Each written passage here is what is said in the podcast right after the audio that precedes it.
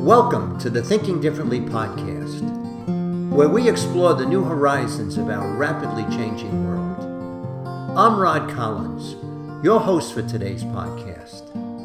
As technological innovations continue to transform the rules for how successful businesses work, we challenge business leaders to rethink how they remain competitive in a digitally transformed marketplace. For those of you who joined us for our inaugural season, welcome back. We're excited to bring you a brand new season with 10 new episodes. You will notice that the podcast has a new name the Thinking Differently Podcast. This new name better reflects the most important challenge facing 21st century business leaders, and that is the need to embrace radically new ways of thinking to successfully meet the unprecedented challenges of a digitally transformed world. Our theme for season two is collective intelligence. Collective intelligence is arguably the most untapped resource in the typical organization. This powerful resource is ignored because it defies all our beliefs for how intelligence works. Regardless of what we may believe, those who understand the incredible power of collective intelligence know that it is a faster pathway to knowledge. Over the next 10 weeks, we will learn about the counterintuitive workings of collective intelligence, why debates rarely produce our best thinking, and how to avoid the hazards of experts by integrating the divergent thinking of experts, non experts, and what we call unusual suspects. We will also reflect upon the difference between mindless mobs and wise crowds, as well as explore how business leaders can use collective intelligence to not only prevent catastrophic business meltdowns, but more importantly, to remain market leaders in rapidly changing times by using this resource to create their futures. In this first episode, we begin by exploring the genius of the people.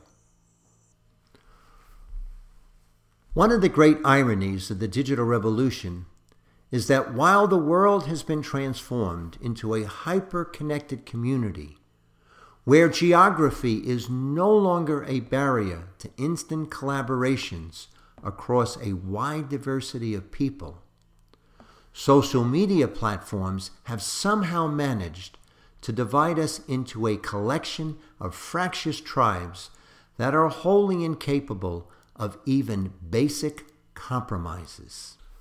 Over the past few years, this fomenting tribalism has become troublesome as mutual accusations of bias among all the various clans have justified a plummet into a lack of basic civil behavior.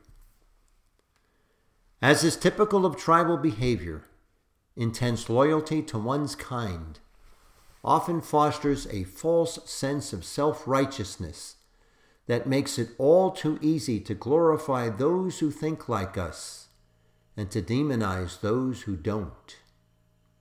As we look around, it seems that no tribe is immune from the toxicity of self righteousness. The psychologists Daniel Kahneman and Amos Tversky, in reflecting upon insights gleaned from their study of the hazards of unconscious biases, remind us that we can be blind to the obvious, and we are also blind to our blindness. Unfortunately, one of the perils of tribal behavior is that it tends to promote collective unconscious blindness.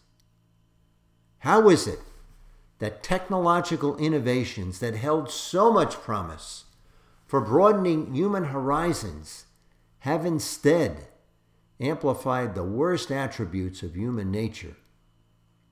But more importantly, What can we do differently to accelerate the best attributes of humanity? The antidote to tribalism is diversity of thought and an appreciation that all voices matter. If we don't engage with people who think differently, we can't expand our understanding of the world around us. We miss out on opportunities for the serendipity that is the catalyst for breakthrough thinking. And as a consequence, we become prisoners to the tyranny of rigid parochialism.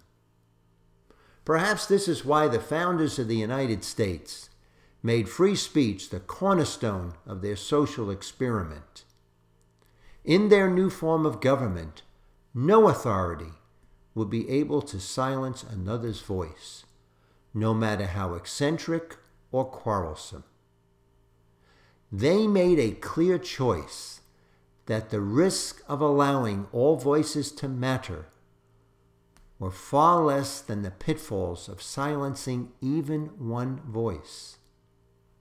The founders had a profound faith in the genius of the people and knew that their best thinking was more likely to emerge from their collective wisdom than from the precepts of an elite few. When the founding fathers made free speech the cornerstone of their new democracy, the only practical social platform for both encouraging and inhibiting open dialogue was the government. At the time, the primary vehicles for the dissemination of ideas were books, newspapers, and speeches made in the public square. In an 18th century world, the government was, for all practical purposes, the only social entity with the wherewithal to exercise censorship. By outlawing government censorship, the founders were able to accomplish the practical mission of assuring free speech and the propagation of a diversity of ideas that they felt were critical to the development of their young nation.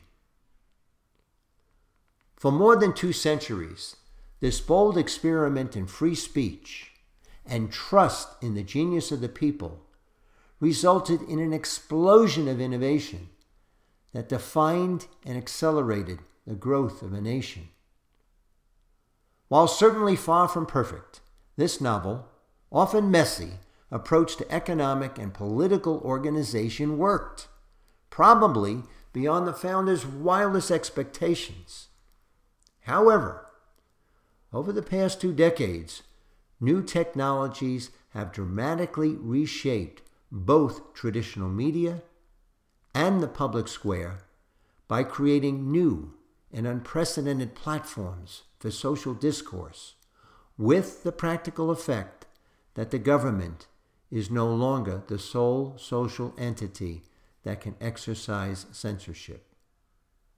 These new platforms are the social media companies, and because they operate in the private sector, they are not legally bound by free speech laws.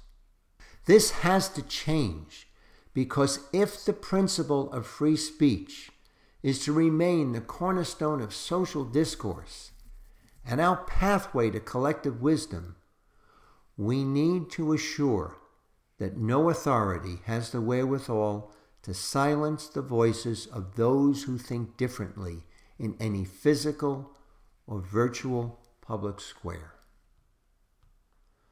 The lifeblood of social media platforms are algorithms. An algorithm is a set of rules that is used to process calculations in problem solving.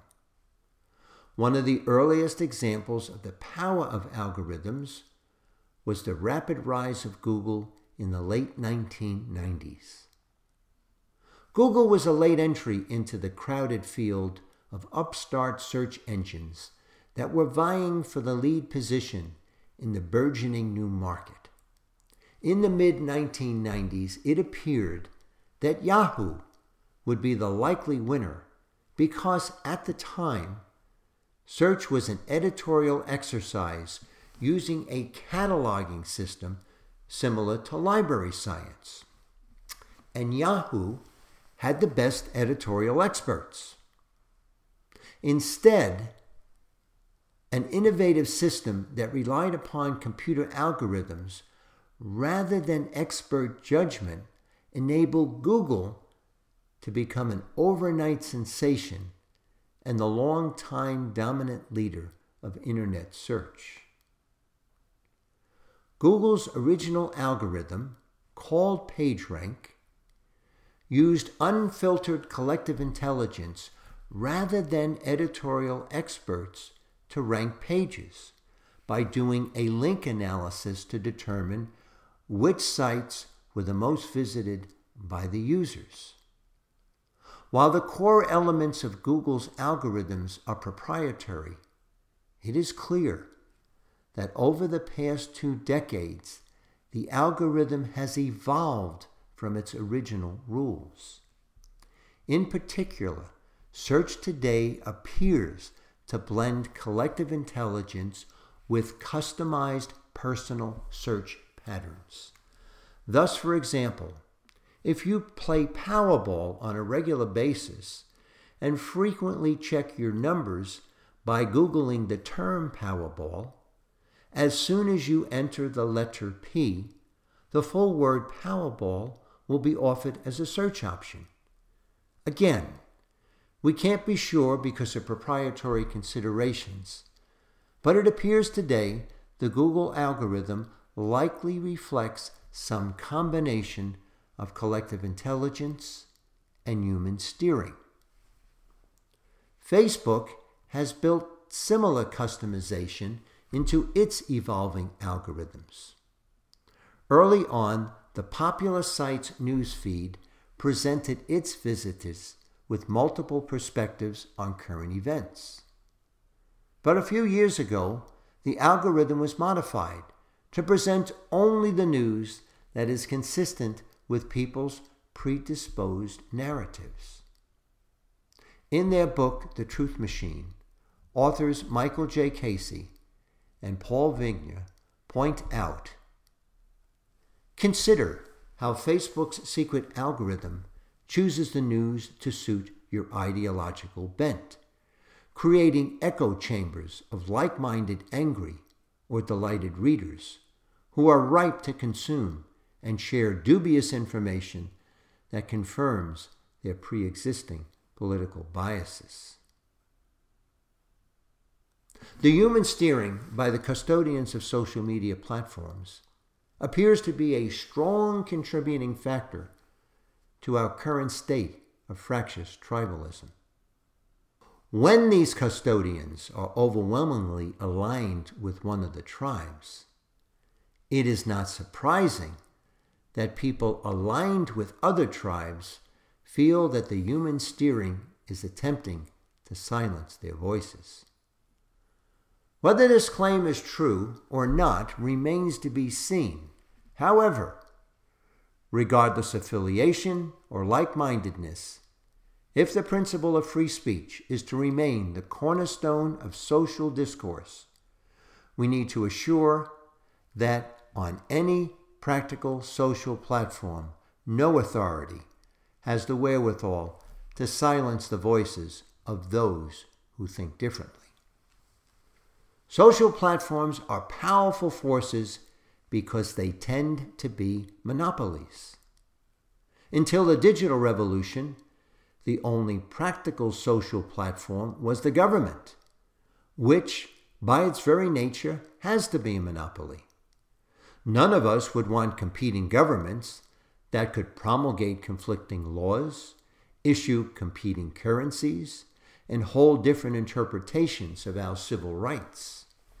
If we were subject to two competing governments and two conflicting sets of rules, social trust would break down, and the social exchange necessary for daily living would become nearly impossible. Some monopolistic platforms are necessary.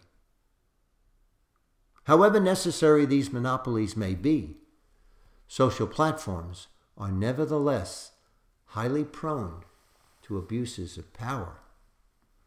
As the British historian Lord Acton insightfully observed, power tends to corrupt, and absolute power corrupts absolutely. The American founders understood the dangers of absolute power when, in bringing the 13 original colonies into a single government, they deliberately chose to make the people's free speech a supplement to the government's separation of powers, and thus create a dynamic combination designed to thwart the inherent potential for power abuse in their new governmental experiment. In addition, free speech was seen as the key ingredient for making sure that the diversity of the voices of the people and their collective wisdom would serve as a check on the groupthink of well intentioned but nevertheless self serving elite leaders. As the digital revolution continues to spawn the unprecedented reality of non governmental monopolistic social platforms, the leaders of these platforms might want to keep in mind the pertinent wisdom of the American founders. When diversity of thought is absent, as happens when tribalism prevails, the norms and values of the various tribes inevitably morph into articles of unquestioned faith that can be completely intolerant of differing views or perspectives. When this happens, faith can become as socially corrosive as power.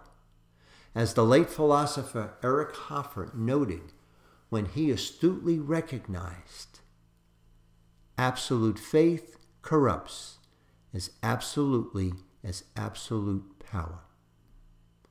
The problem with social media platforms today is that given their inherently monopolistic nature, along with the lack of thought diversity among their leaders, the risk of the dangers of both absolute power and absolute faith are very real. If we are to avoid these dangers, we must demand that social media leaders follow the example of the American founders by using their platforms to support free speech and building algorithms that integrate the finest elements of diverse perspectives into a higher level of intelligence than any of the tribes could ever conceive on their own. Maybe then there might be hope for finding a way beyond the endless debates that happen when the world is divided into fractious tribes. More about this in our next episode. Thanks for listening today. Please join us next week for another episode where we will share more engaging stories about the new rules for successfully leading businesses in a rapidly changing world.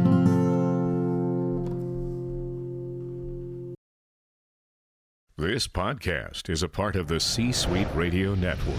For more top business podcasts, visit c-suiteradio.com.